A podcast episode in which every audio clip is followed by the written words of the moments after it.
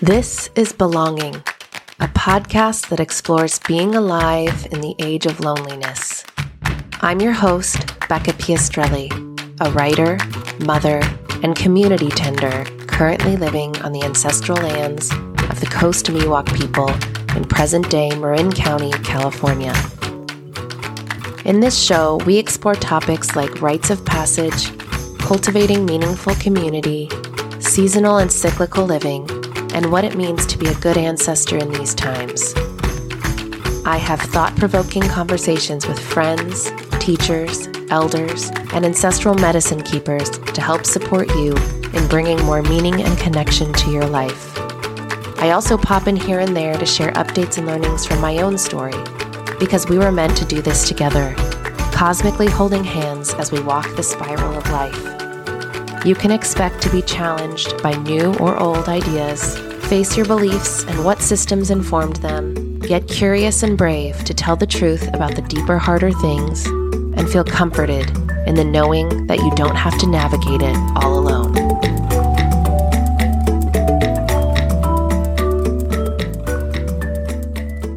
Hi, friends. Welcome to another episode of Belonging. It's Becca Piastrelli here. Really feeling the shift here seasonally from spring to summer here in Northern California. I often begin my intros, if you've noticed, by talking about seasonally what I'm feeling and what I'm seeing and what I'm sensing. So, if you're someone who's like, why should I talk about the weather? I actually think we need to normalize talking about the weather and not seeing it as something awkward or like filler, but actually a way for us to reweave the threads of connection to the living world, even though we are in our, you know, well plumbed and temperature controlled homes for which we are grateful. I'd say most of us, but not all of us, right? There is a way in which noticing how the land is responding and moving through its seasonal cyclicality wherever you are, even if you're on the equator, that reconnects us to, you know, outside of the boxes that have the processors and the beeps and the boops and the, you know, um, the the robots. what am I saying? The computers. you know, we're not computers. We are ancestral animals and we are seasonal and cyclical too. So here I am in this practice of saying to you, it is the beginning of June 2022 in the Gregorian year. And I feel summer. I feel the ripening of the fruit. Although my garden, which was completely wiped out and I had to start over again three weeks ago by a heat wave, and then I was gone and I planted the seedlings too soon, you know, garden drama. My garden is a late blooming garden because it faces north. And so the sun's just hitting it now. So we're getting the flowers and the butterflies and the pollinators, bees buzzing like crazy, and, and the pollination happens. So the fruit is just coming. But I feel in my body the slowdown. And I've, I have to tell you, I felt a little sad about the slowdown coming a little too quickly.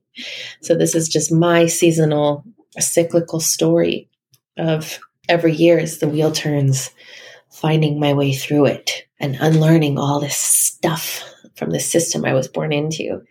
I've been really jazzed this past spring. I've been really jazzed to bring you amazing conversations on this podcast. I've been super into sharing information on social media. I've gotten really into recording videos on Instagram. It's been a really beautiful way to be creative and expressive.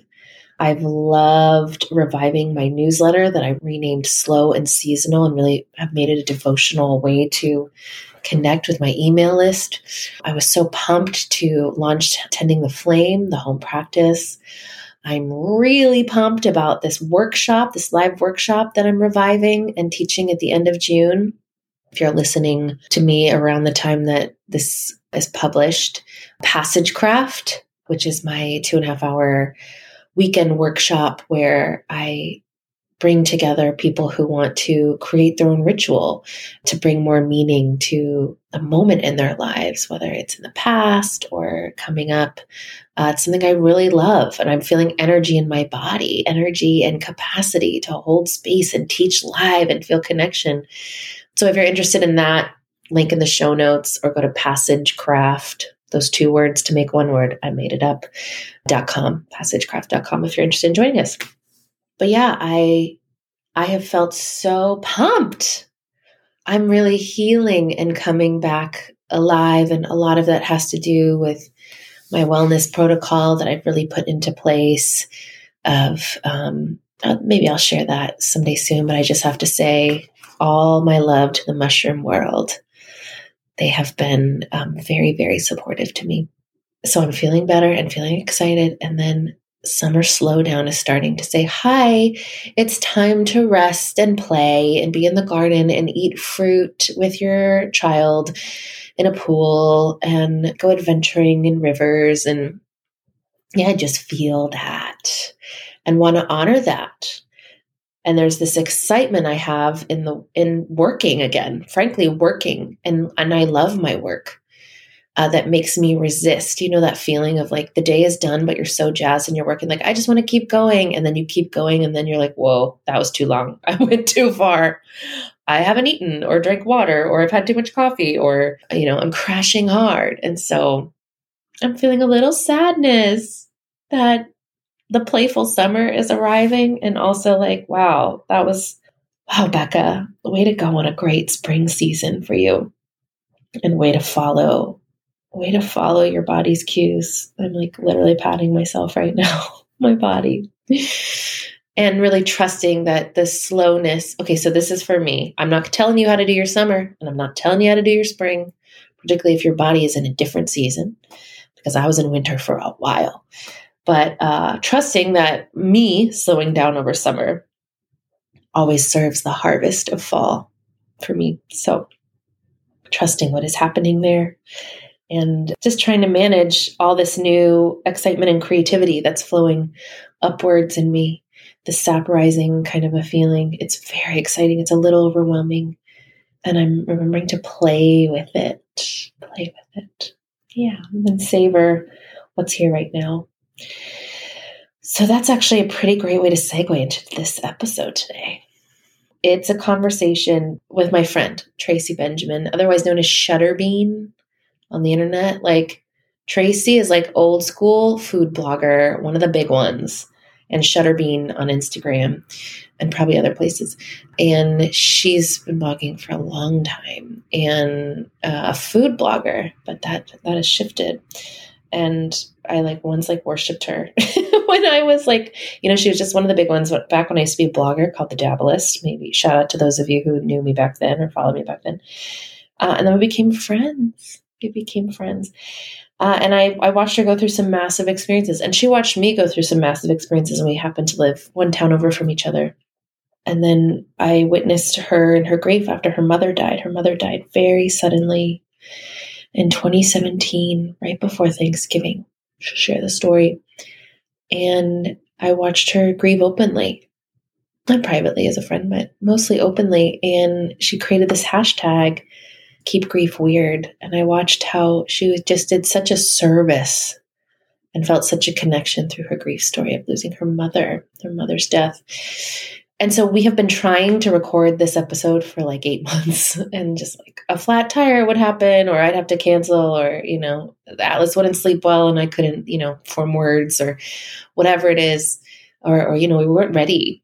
You know, a tender moment happened, a grief trigger. So finally, I went over to her house with all my gear and sat in her beautiful what she calls her playroom, her art room. Her, it was her childhood playroom that is now, because she lives in the house she grew up in, which is now her office. And we hit record and talked. So consider this your content warning for anyone who is maybe feeling tender around this. I think it's an incredibly supportive conversation where you can listen to her story and it's hard. It's hard one to listen to. It's also beautiful.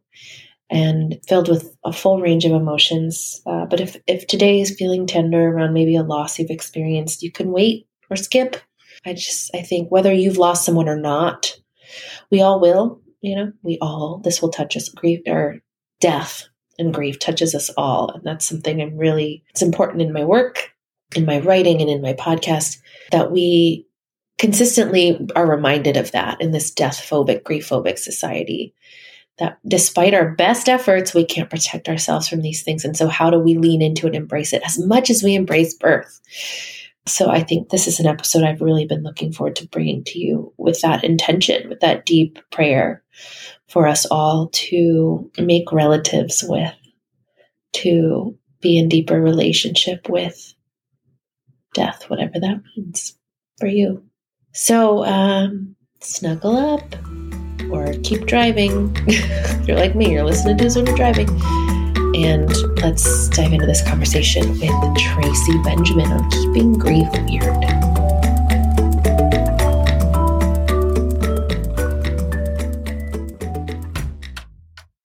I'm so happy to be in person talking to I you. know, person. Person to person, Yeah. body to body.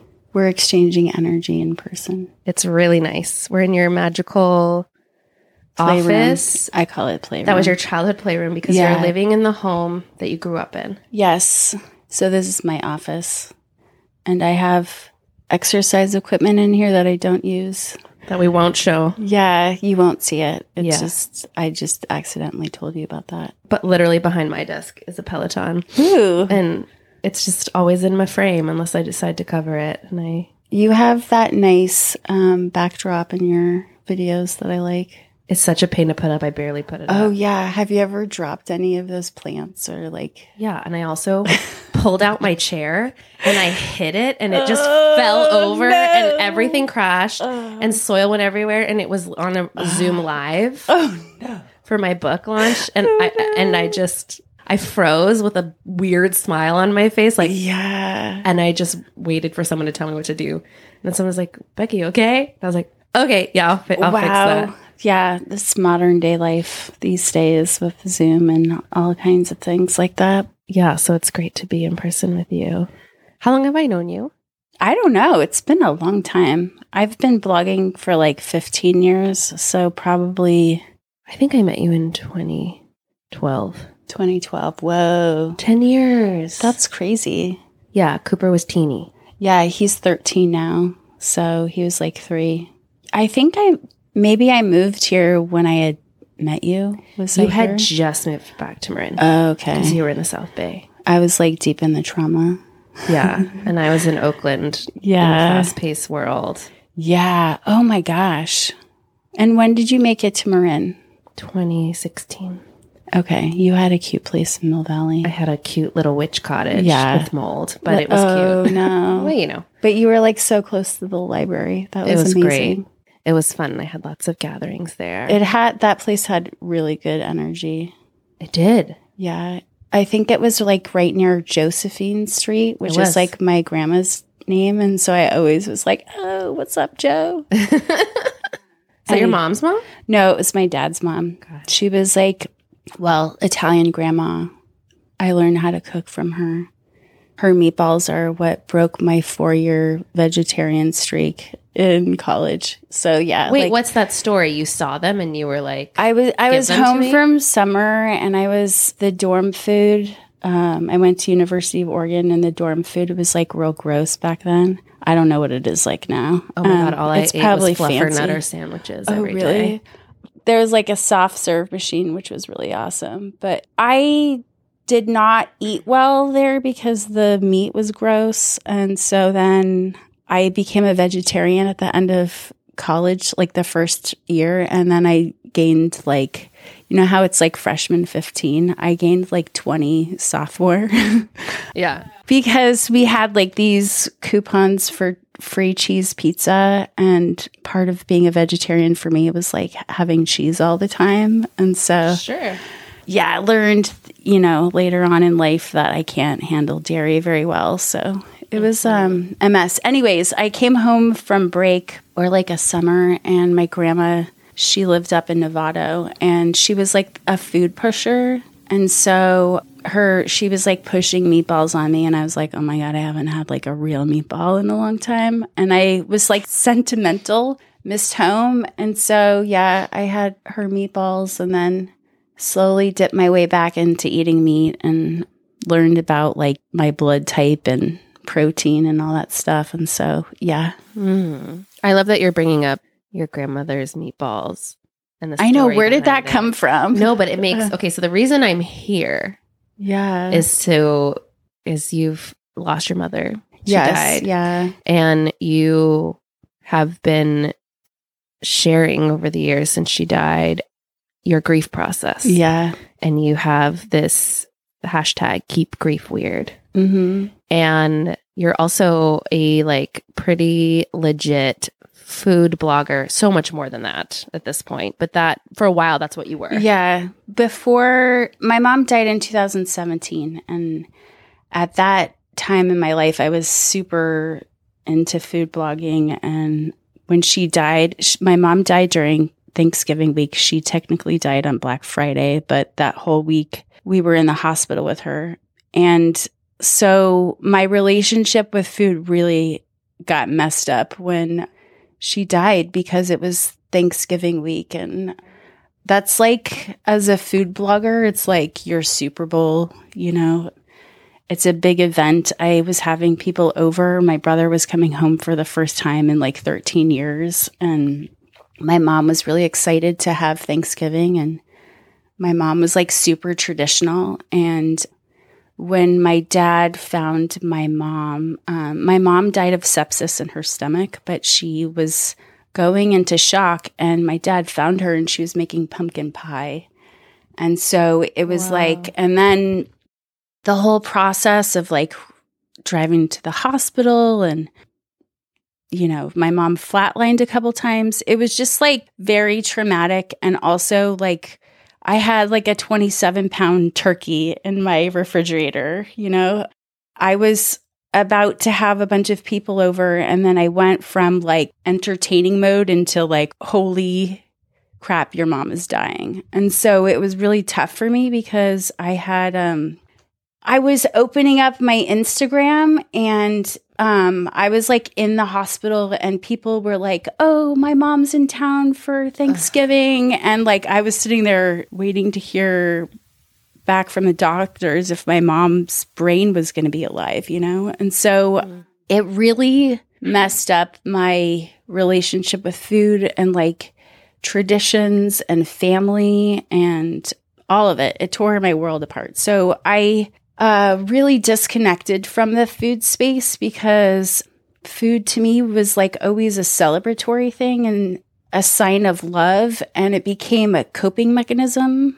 I ate many cheesesteaks um, during the first few months of my mom's death. And I also just like uh, lost my village when she died. So she was the person in my life who fed me and um, she had me over and she fed me food. And as somebody who is in the food blogging space, it's like so rare that people invite me over and feed me because that's like my prowess, you know. I'm people feel really inadvertently like uncomfortable to feed me because they feel like I have higher standards because I post well edited photos of food. So when my mom died, I really like abandoned my relationship with food and I tried to figure out like if I don't feed myself, who feeds me? And I realized like I have to feed myself. So yeah, it was a wild thing.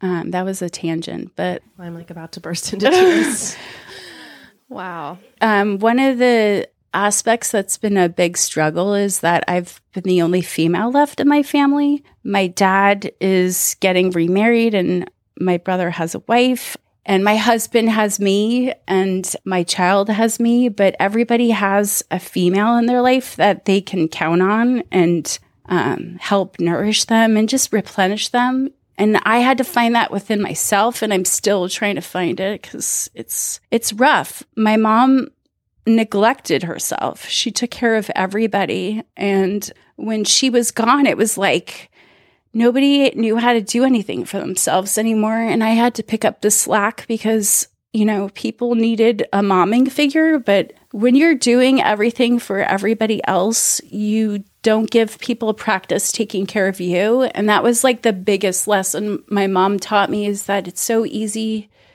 to take somebody for granted when you haven't experienced life without them. And so it's been a rough and rude awakening. My mom was really the only person in my life that gave me that un- unconditional love. And she was interested in my well being. And so when she was gone, it was like nobody asked me how I was doing, you know, because I was left with men and they didn't have the same emotional intelligence that my mom has had. So, anyways, life has just been real different and it's been real weird without her. And when I, when she was dying in the hospital and the, so from Thanksgiving to Christmas, um, like during Christmas time, I had to like write her obituary and we had to have her funeral and then her birthday came up. So it was just like all jammed, packed in there. And it was also the time of year where I'm supposed to make the most money on my blog because of blog traffic. And I just was not feeling it. It was, I could not fake happiness. I could not fake like, hey, you know, here's a homemade gift your, for your family. I just couldn't do that. So I just started sharing my grief journey online, like just the realness of all of it. And I lost like 2,000 people immediately um, because people don't really want to hear about death. And I totally get that. But I felt it was disingenuous to just go on with my life and pretend like I wasn't experiencing major trauma. So um, I shared my path through grief, and it was incredible. I was connected to so many new and wonderful people who have also experienced loss because I was vulnerable in my experience. So it was fantastic and it made me feel very supported by like the spiritual world. Everything was aligning and um, happening. And my mom was like above orchestrating some of these connections. Um, so, yeah, it's been a real gift. Um, grief is just weird you know, like weird things happen all the time. And my mom was also clairvoyant and we had a very psychic connection. And I witnessed her go through the death of all four grandparents. And so I was sort of well versed in uh, the spirit world. And my mom kept the dead alive uh, because she was connected to them. That's also like the weird aspect that I'm coming to terms with is just learning about my gifts of being able to connect into spirit um, because of her. Mm. Thank you for letting me get that off my chest. That's it's yeah. a lot to carry. It really is. Feel it. Ugh. And we should say I, I believe your mother I see photos of your mother. Oh yeah. Your, your altar. Yes. And then you brought her with the, your her ashes. Her ashes. I have her ashes right um, here next to you. Can I tell you something weird about that? Yes. Okay, so as I was saying, I witnessed my mom go through a bunch of deaths and she had a lot of reverence for people who had passed, but she also was like very forgetful and total a, like a closet hoarder. So she had our ashes of our cats, like Thomasina. Um, she had my uncle Bob, his ashes, and she didn't do anything with them, but she liked having them nearby. And when she died, before she died, she said that she wanted to be with her dad. And I'm going to put her there one day. But I know that, like, my mom would have never said like i wish that you would just hang out with me and take my ashes and you know i want to be with you i have her because i know that that's what she would do for me and so it's not like something that you would necessarily instruct your child to do, but I know that that's what she wants me to do. Does that make sense? So um, I will probably reunite her with her dad one day when I don't live in this house anymore. But I really like having her here and it makes me happy. So, Yeah, and you said before we recorded that you would like take her on errands with you. oh, yeah. I love it. yeah. I took her on our first family trip um, without her. She like came with us and I um, put her on like the TV console area where all the games were. It's pretty funny. Anywho, she it weighs a lot. You felt that, That's right? what- yeah, you said have you had you ever held ashes before? And I said oh, I've seen them, but I've never held them. And you said, oh, prepare yourself. It's heavy. And you popped open the box and you took out the bag, and it has her name and her date of birth, date of death, her Yeah. cremation date, and this like metal, I don't know, like charm. Yeah. It yeah, it's like an? ID tag, right? Yeah. And then you put it in my hands, and I was like, whoa. Yeah. And then all I could think was like, this is her whole body. These are Yeah. her bones and her organs. And when I picked her up, I could just feel this like, oh, thank God. Like, oh, finally, I'm like in the right care. Um, so I, she came in this like emerald green velvet bag.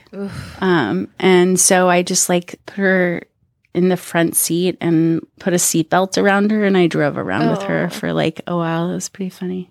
I mean, it was really great, you know. helpful. Yeah. So she died really suddenly. Yeah, And that she can- that's intense. Yeah. She had had heart failure four years prior to dying, but her illness came out of kind of out of nowhere.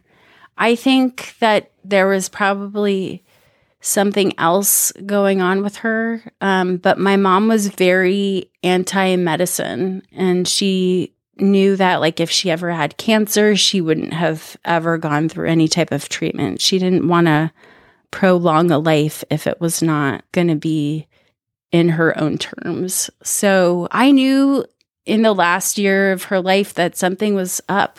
I could feel it. And I just knew um, there were a couple moments that just like really stuck out. And a week before she died, I had this dream that um, I called her and she didn't answer. And I was like, why am I calling my mom? She's dead.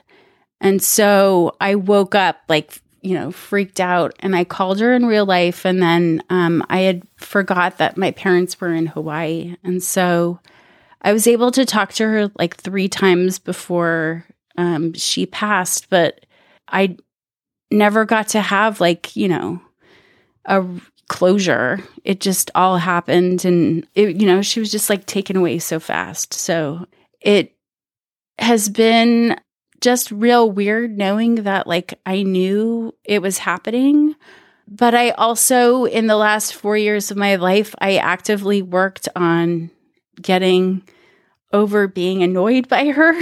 Uh, my mom was just like, she had no chill. She was just like, really, I don't know. My mom was a Capricorn. So everything was like, you know, activists kind of put your 120% into everything. So yeah, I after she died too, it really messed up my blogging situation because I used to write knowing that she would be reading and um she was I wrote things to make her laugh or I included little jokes into my narrative and I knew that like my mom was going to be reading it, you know. And so um after she was gone, I just I just look at my content from 2017 and before and it's like, "Oh, I was such a different person."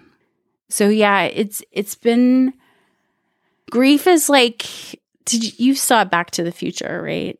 Okay, so you know when like things shift, they mess up the time continuum and then the photos in the picture like people disappear in the photos. That's how grief feels. It's like I'm continuing to live this life. I live in the same house. I live in the same town. I have a child and everything. I'm living this life, but my mom is not here and nothing really makes sense anymore without her. I think also I really I lost my value buddy. So my mom, I realized like after my mom died, she was the one that was the anchor of our family values. And so I, the world is like so chaotic and it's just been crazy to experience it without her because she was my sense of hope too, you know, like she wanted things to be okay so that like our future was going to be okay. So yeah, I've had to find a lot of that um, within myself and um, trying to pep talk my kid through this life too. So what's worked for you in in okay, so what I'm hearing you say is you lost that anchor, that mothering figure, that place of safety, that place of hope, that place of purpose, that place of meaning. And so you're you're realizing, "Oh, I'm the matriarch now." I mean, I would use that word. Yeah, yeah. So what's sure. working? What's working is evaluating old beliefs and seeing what rituals and traditions really need to be perpetuated or abandoned. When you take out the women in my family, men don't have the same emotional capacity and way of like bringing magic into life and gatherings and all of that. So it's like what I learned is if I don't do something, something doesn't happen. So, like, if I don't host, and my mom I heard her complain all of my life and um, be filled with like resentment every time she hosted and people didn't participate. So what I am learning is just like it's okay if you don't have the traditional thing. What's worse is living in a space of resentment after doing everything for everybody and is this making sense? 100%. Okay, so my mom every year would have Christmas and she would have her family over and it wasn't like a communal situation. Like she wouldn't see her family unless she created this party. And so for a week after the party, she would just be in her pajamas and just be like spent and also like digesting like I can't believe so and so didn't help me with this and da da da da. And it was just like I carried a lot of that resentment for her too, you know? She was just exhausted. And my mom played an extrovert, but she was totally an introvert. And so when she died, I lost my companion in the kitchen because she and I used to like work together in the kitchen while all the guys were doing whatever guys do, not helping in the kitchen, you know. And I had a party at my house. It wasn't a party, it was just like a dinner. And I had my dad over, my brother in law over, my son, my nephew, my husband. And I was standing in the kitchen all by myself. And so it's like me and five guys. And I felt the loss of my mom like, oh gosh, she's not here. Like I'm doing this all by myself. And then I realized like, oh, my mom's not here. I don't have to I don't have to use china or special plates. I just use paper uh, plates and utensils and everybody was just fine with it. And it was that where I learned like some things stay in your life because they should, but having to force things when they're just not there, like that, that will just make you crazy, you know? So, yeah, it, her death was like eye opening about how much women do for men and how much, um, you know, my dad had never done laundry, you know, it like he was, wow, he was like, it laundry just never ends and it was like no shit dad where you been? Like um so uh-huh. i got to see really how doing everything for everybody else enables them not to have practice taking care of themselves. And ultimately i realized that like my mom didn't teach us how to take care of her. And so she didn't set up boundaries. And so I have been actively learning how to set boundaries and not tolerate things that don't serve me anymore. Snaps to that. Ooh, Um, that's and- like lineage healing right there. Yeah. Well, the crazy part is on my dad's side of the family, I'm the first girl in three generations. And so I like brutally honest, you know, uh I'm a Leo, so I came to like mess shit up here.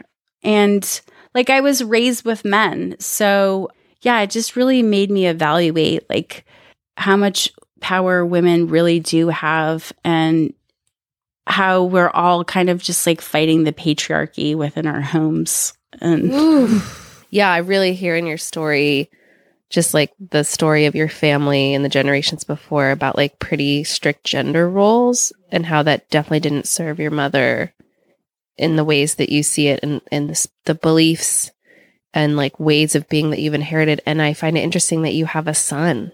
Yeah, and like and you two are very close. I love when you share your relationship with him on instagram. It makes me so it makes me want a, that. It makes me want that and i'm wondering yeah how this has sh- because because i hear you being annoyed in the kitchen alone with all the men in the other room doing what men do yeah, what you said. And it's like what are you sharing with cooper?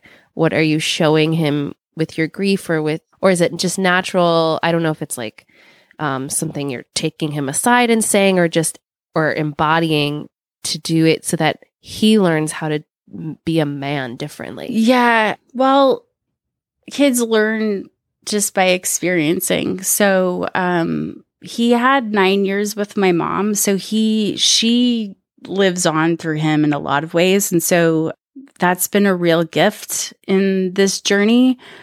But I keep her alive for him because she's still alive in my life and in my heart, and I channel her through my work. And so I know that it's important for your kids to understand that we all have feelings and we all love differently. And I don't try to pretend that I'm not grieving when I'm not grieving. And I, I have shared with him, like, hey, you know, yeah, I'm having a hard day. And I don't think my mom tried not to indulge her grief around us. Like, um, she pretended like everything was fine and we just assumed everything was fine. And then, like I said, it was like that resentment of like, you know, I learned that people don't know what you're going through unless you tell them. And so um I think that what's really important to me and in this world is to help my son be versed in emotional intelligence uh, to understand where the, his feelings are coming from. What is anger? You know how do you deal with anger?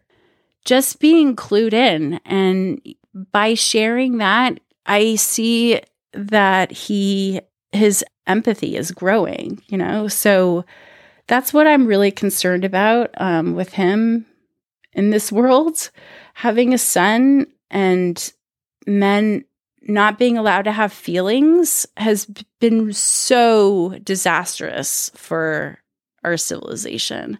So yeah, I think he needs to understand how they're important and how how to work with them properly. Uh, and I I guess I model that through my own grief and you know doing something with my feelings and honoring my mom in little ways, you know, like making a little altar to her or making one of her recipes, um, keeping her alive for him is really like how I remembered a mom myself, you know, like I can't neglect myself because I want to be around him as long as possible. I had my mom until she was 71. I was 38 and that's it. Like I would like to see my kid turn 40. So, um yeah, it's just her death has been a lesson of like if you don't take care of yourself, like nobody really is going to take care of you. So you have to figure out how to do it.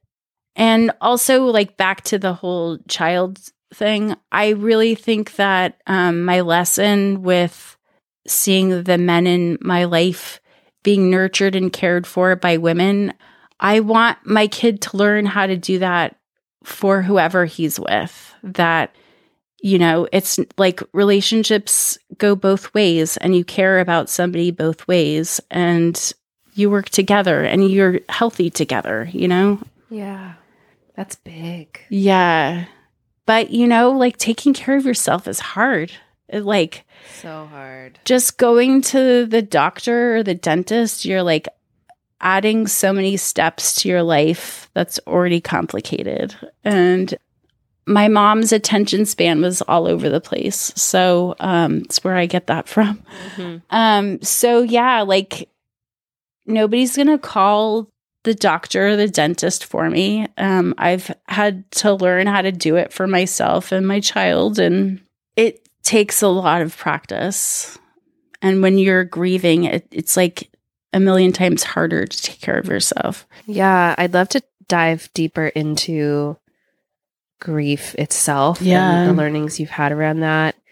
Uh, because I know it's been helpful to you and so much of like your community, your greater community. I include myself in that for you to share your grief process, uh, which uh, was a coping mechanism for Yeah. you. Particularly, I'm realizing now how radical it was in a family system of like stuff it down Yeah. and don't show it.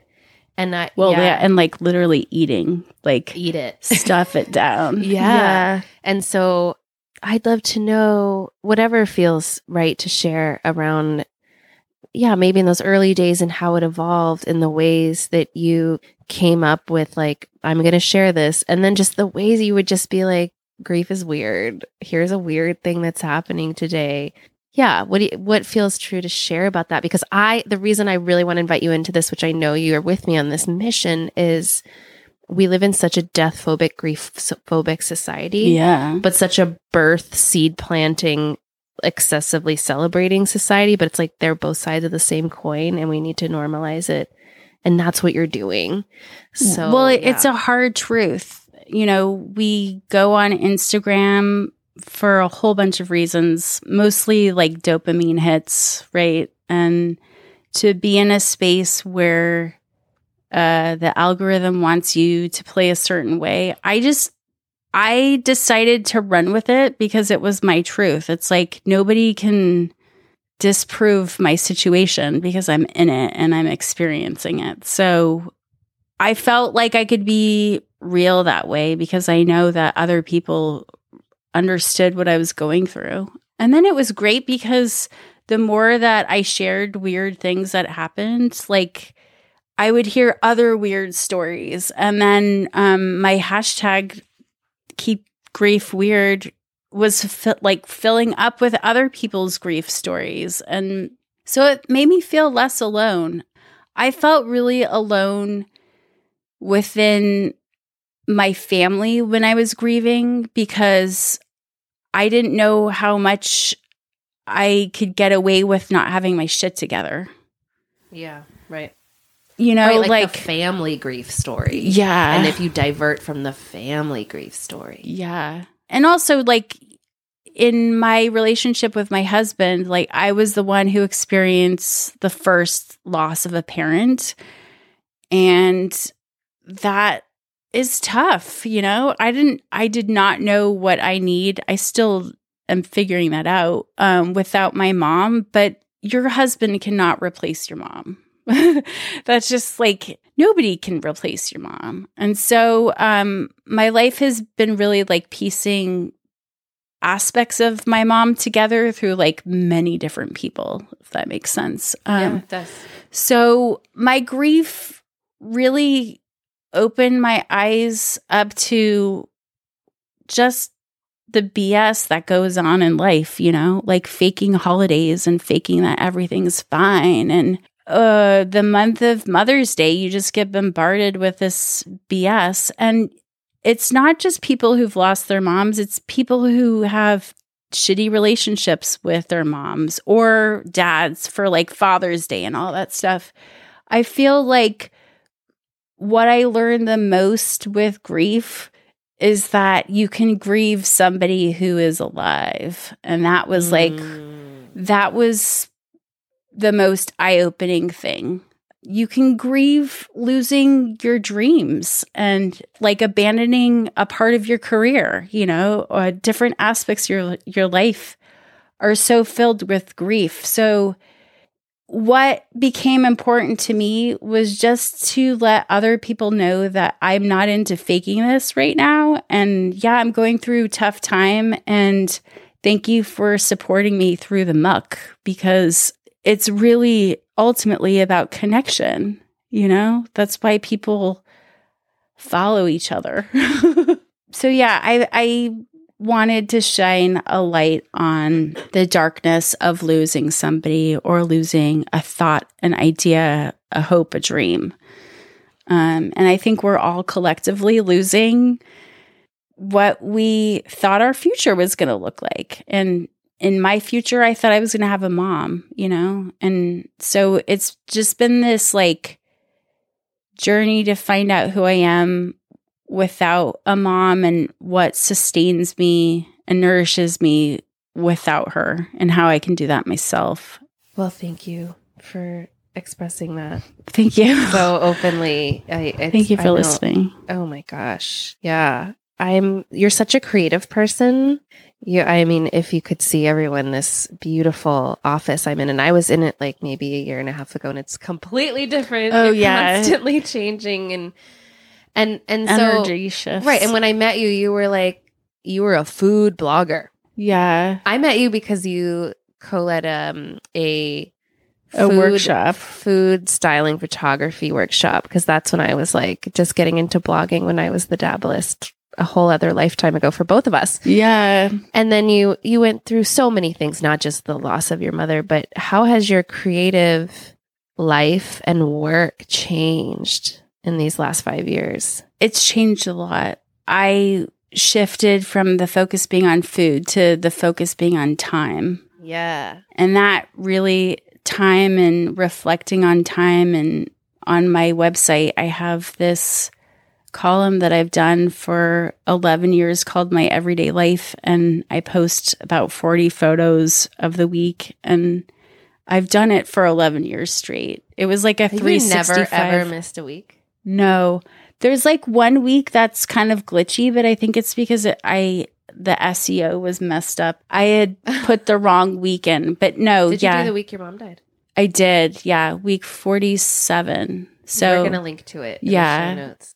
so it when she died i became so like hyper aware of time you know like because i had done that art project for so many years i had an understanding of like what week 11 is like what week 4 is like you know week Oh, right. 13 Yeah. and so when she died it was like week 47 and every year it's like oh my god week 47 is coming up yeah and when i look at i'm really glad that i took the time and was consistent enough in this project to have like so much data from my life it's been rewarding and like the part about grief being weird is like sometimes I'll just like open up a week on my blog and there'll be like a message from my mom within that week or I'll see like Wow. um her hands or I'll see something, you know. It's just so random like that. Um I lost my train of thought. What was I saying? Okay, well, first of all, I love that sort of like mom oracle Yeah. you have. That's really beautiful. I was asking how your work has changed. Oh, you yeah. your relationship with yeah time. so it's um more about what really brought me into food blogging in the first place was my photography i was trained in photography and graphic design and i am italian and i love food and when i started my blog it was really more of like a creative project that way of like being accountable to taking f- pictures of food you know you eat at least three times a day, if not more. So it was like sort of a no brainer to me. And, you know, like live journal, all that stuff. I was super into that. So, yeah, food just was something that I can consistently practice. And I was interested in like making a home and figuring out how to feed myself and my husband and then my child. And so I shared that. And just recipes to get through the week, like easy gourmet stuff. But when I um when my mom died, I just time became more important to me and I just realized like, you know, it was my mom's greatest hits that like she repeated the same dishes constantly, which was super annoying, but that's what made me feel so comforted by her is like knowing that my mom's meatloaf or, you know, my mom's like baked spaghetti was so special because we had it so often. And so when she died, I kind of leaned heavily into these things that I could do without thinking.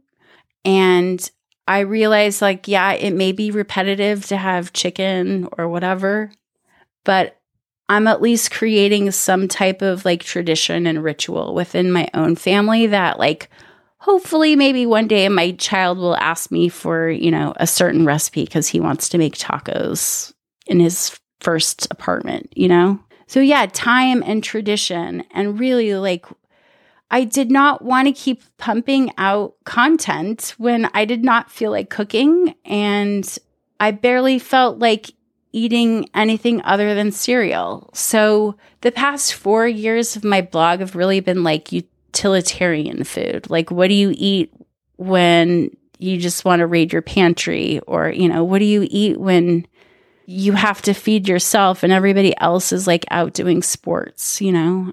It's just a different way of thinking. And my life would be so different if I had my mom in it because I would probably be entertaining more. Like food just doesn't make sense to me in the way that it used to, you know? Yeah. I feed picky eaters and it can be just like a real joyless Yeah. situation. So now it's just like got to get food on the table, got to feed, got to like got to be healthy, got to make sure nobody's going to complain or else I'm going to lose my mind. Yeah. Um that's how food is for me now. Yeah. And another thing, I just felt really bad about perpetuating this idea that we're supposed to be like making new recipes constantly. Uh, we're inundated with so many recipes online now, and it's overwhelming. And maybe it's cool to try a recipe like once a month or whatever, but really, like, do not stress yourself out over like coming up with a new chicken dish and having to shoot it. It just felt stupid and disingenuous to keep feeding this like algorithm beast that I it didn't feel right to me. Oh yeah, I can map that right to like the capitalist, you know, productivity, growth obsessed culture that we like the water we swim in. Especially being a new mom myself, like first of all, repetition is soothing to the nervous system. totally. Second of all, like we were never supposed to be like your poor mother was put in a shitty position. We're, we're never we're, we weren't supposed to be running our own homes alone No. you know Uh-uh. and so this belief that we have to have all this new food and we have to impress like i'm sorry we're not chefs in a restaurant being paid for it Right. Yeah. we are not being paid for it so Yeah. and i get that that and who's going to clean up? yeah Like who cleans it up, you know? i think it's i'm so happy you embodied that shift because it's so permission giving and you like get you get the deeper message here and that's so key that's a gift f- from this whole experience Yeah. I feel blessed to have a level of understanding and knowledge through this experience that I would have never had if I didn't go through it. Um, so that's why when I look at old photos or like refer back to life before November 2017, that's why I feel so disconnected from that person because I feel like I've leveled up spiritually that like there's a lot of things I would not tolerate that I tolerated back then. Oof, i feel that Yeah. How do you feel about pumpkin pie now? oh. Um I love pumpkin pie. Like So that was really tough for me. It took me a year to eat it again. Yeah. It was just like there's a whole story behind it. Every year for Thanksgiving, my mom used to make an extra pie and give it to like the homeless shelter. she would give it to St. Vincent de Paul. And we would volunteer there um, some of our Thanksgivings as well. So there was always that connection of like making pie. And the night before she ended up in the hospital, I had talked to her on the phone and she wasn't feeling well. And she was like, I'm going to make pumpkin pie. And I, I told her, I was like, don't stress yourself out. Like, I can easily make it. I have the ingredients. Um, if you're not feeling well, just rest. And my dad found her, like, she had made the filling and it didn't get finished. And so it was like this, it was such a bittersweet thing because my mom essentially died you know, doing something so beautiful for our family and others. So, you know, like she had gone to Costco the night before and like all the stuff in Costco was like still in the car. Like she had stocked uh. up for my dad, you know. I don't know if she knew something was up, but she, yeah, it was just food and grief go hand to hand, you know. I feel very fortunate that my mom was a very disorganized person, but uh, the one thing that she was super organized in before she died was her recipe binder. So I feel so touched that she put the effort in that um, because it's like a magic spell book for me.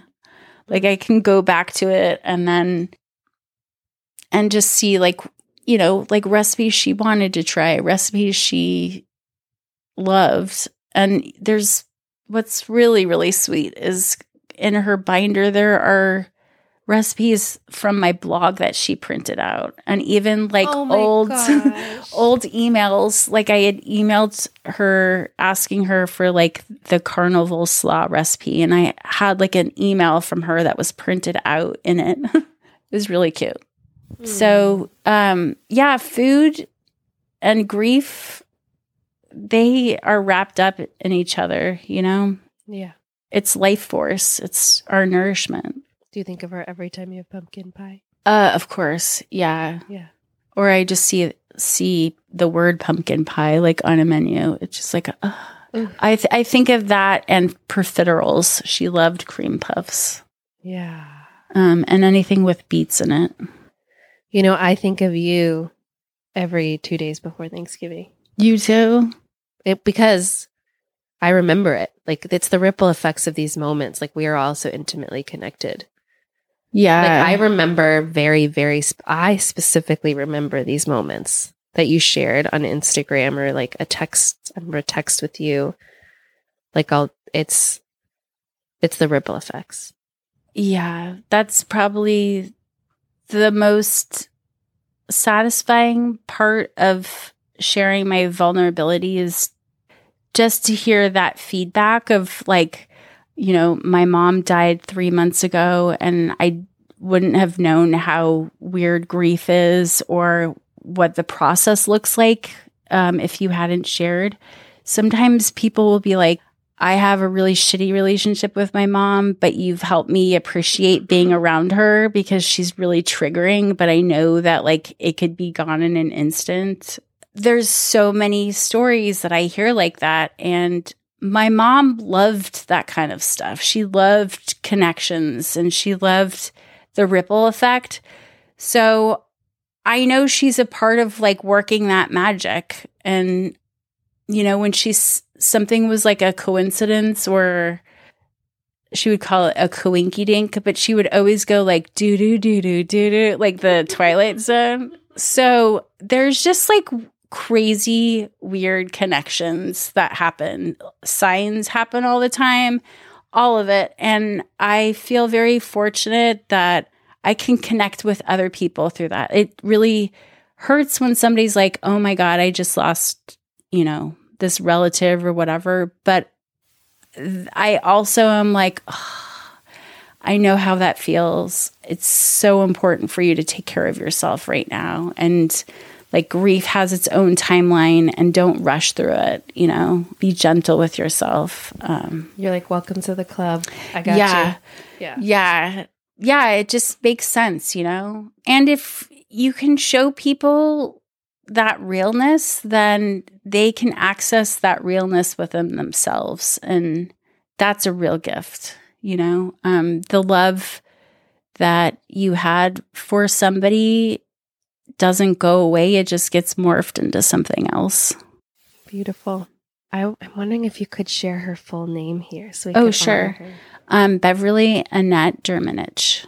Um, everyone called her Bev or Bev or Beeve, the Beeve. We found out that I don't know, like many years ago, that Beverly translates into Beaver Meadow. and so like we the old Anglo-Saxon. Yeah. Um, my husband's um, grandfather is named Beverly too, which is kind of wild.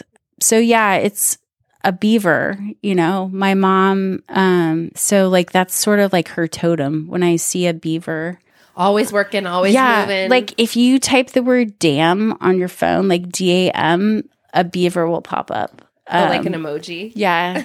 Uh, like, Hi, mom. yeah, and it happened. You know what's also weird? Whenever I type, okay, so her name's Bev. Whenever I type the word because, and like sometimes I can really feel her presence, she'll take over my phone sometimes and it will be like it will say bev cuz yeah. um it's real creepy yeah she she's around um beverly the beeve. She wow. haunts me in a good way. She's around. Well, thanks bev. Bev. Thanks for hanging around Bevy. with us today. Thank you mom. Thank you tracy. Thank you becca. I appreciate you. Thank you so much for joining me in a time when our attention is being pulled in so many different directions, it means a lot that you took time out of your day to spend it with me and in these important conversations. For show notes and links and more information about my guests, you can head to belongingpodcast.com. And if you'd like to hear more from me and get access to my free newsletter called Slow and Seasonal, you can head to beccapiastrelli.com slash subscribe.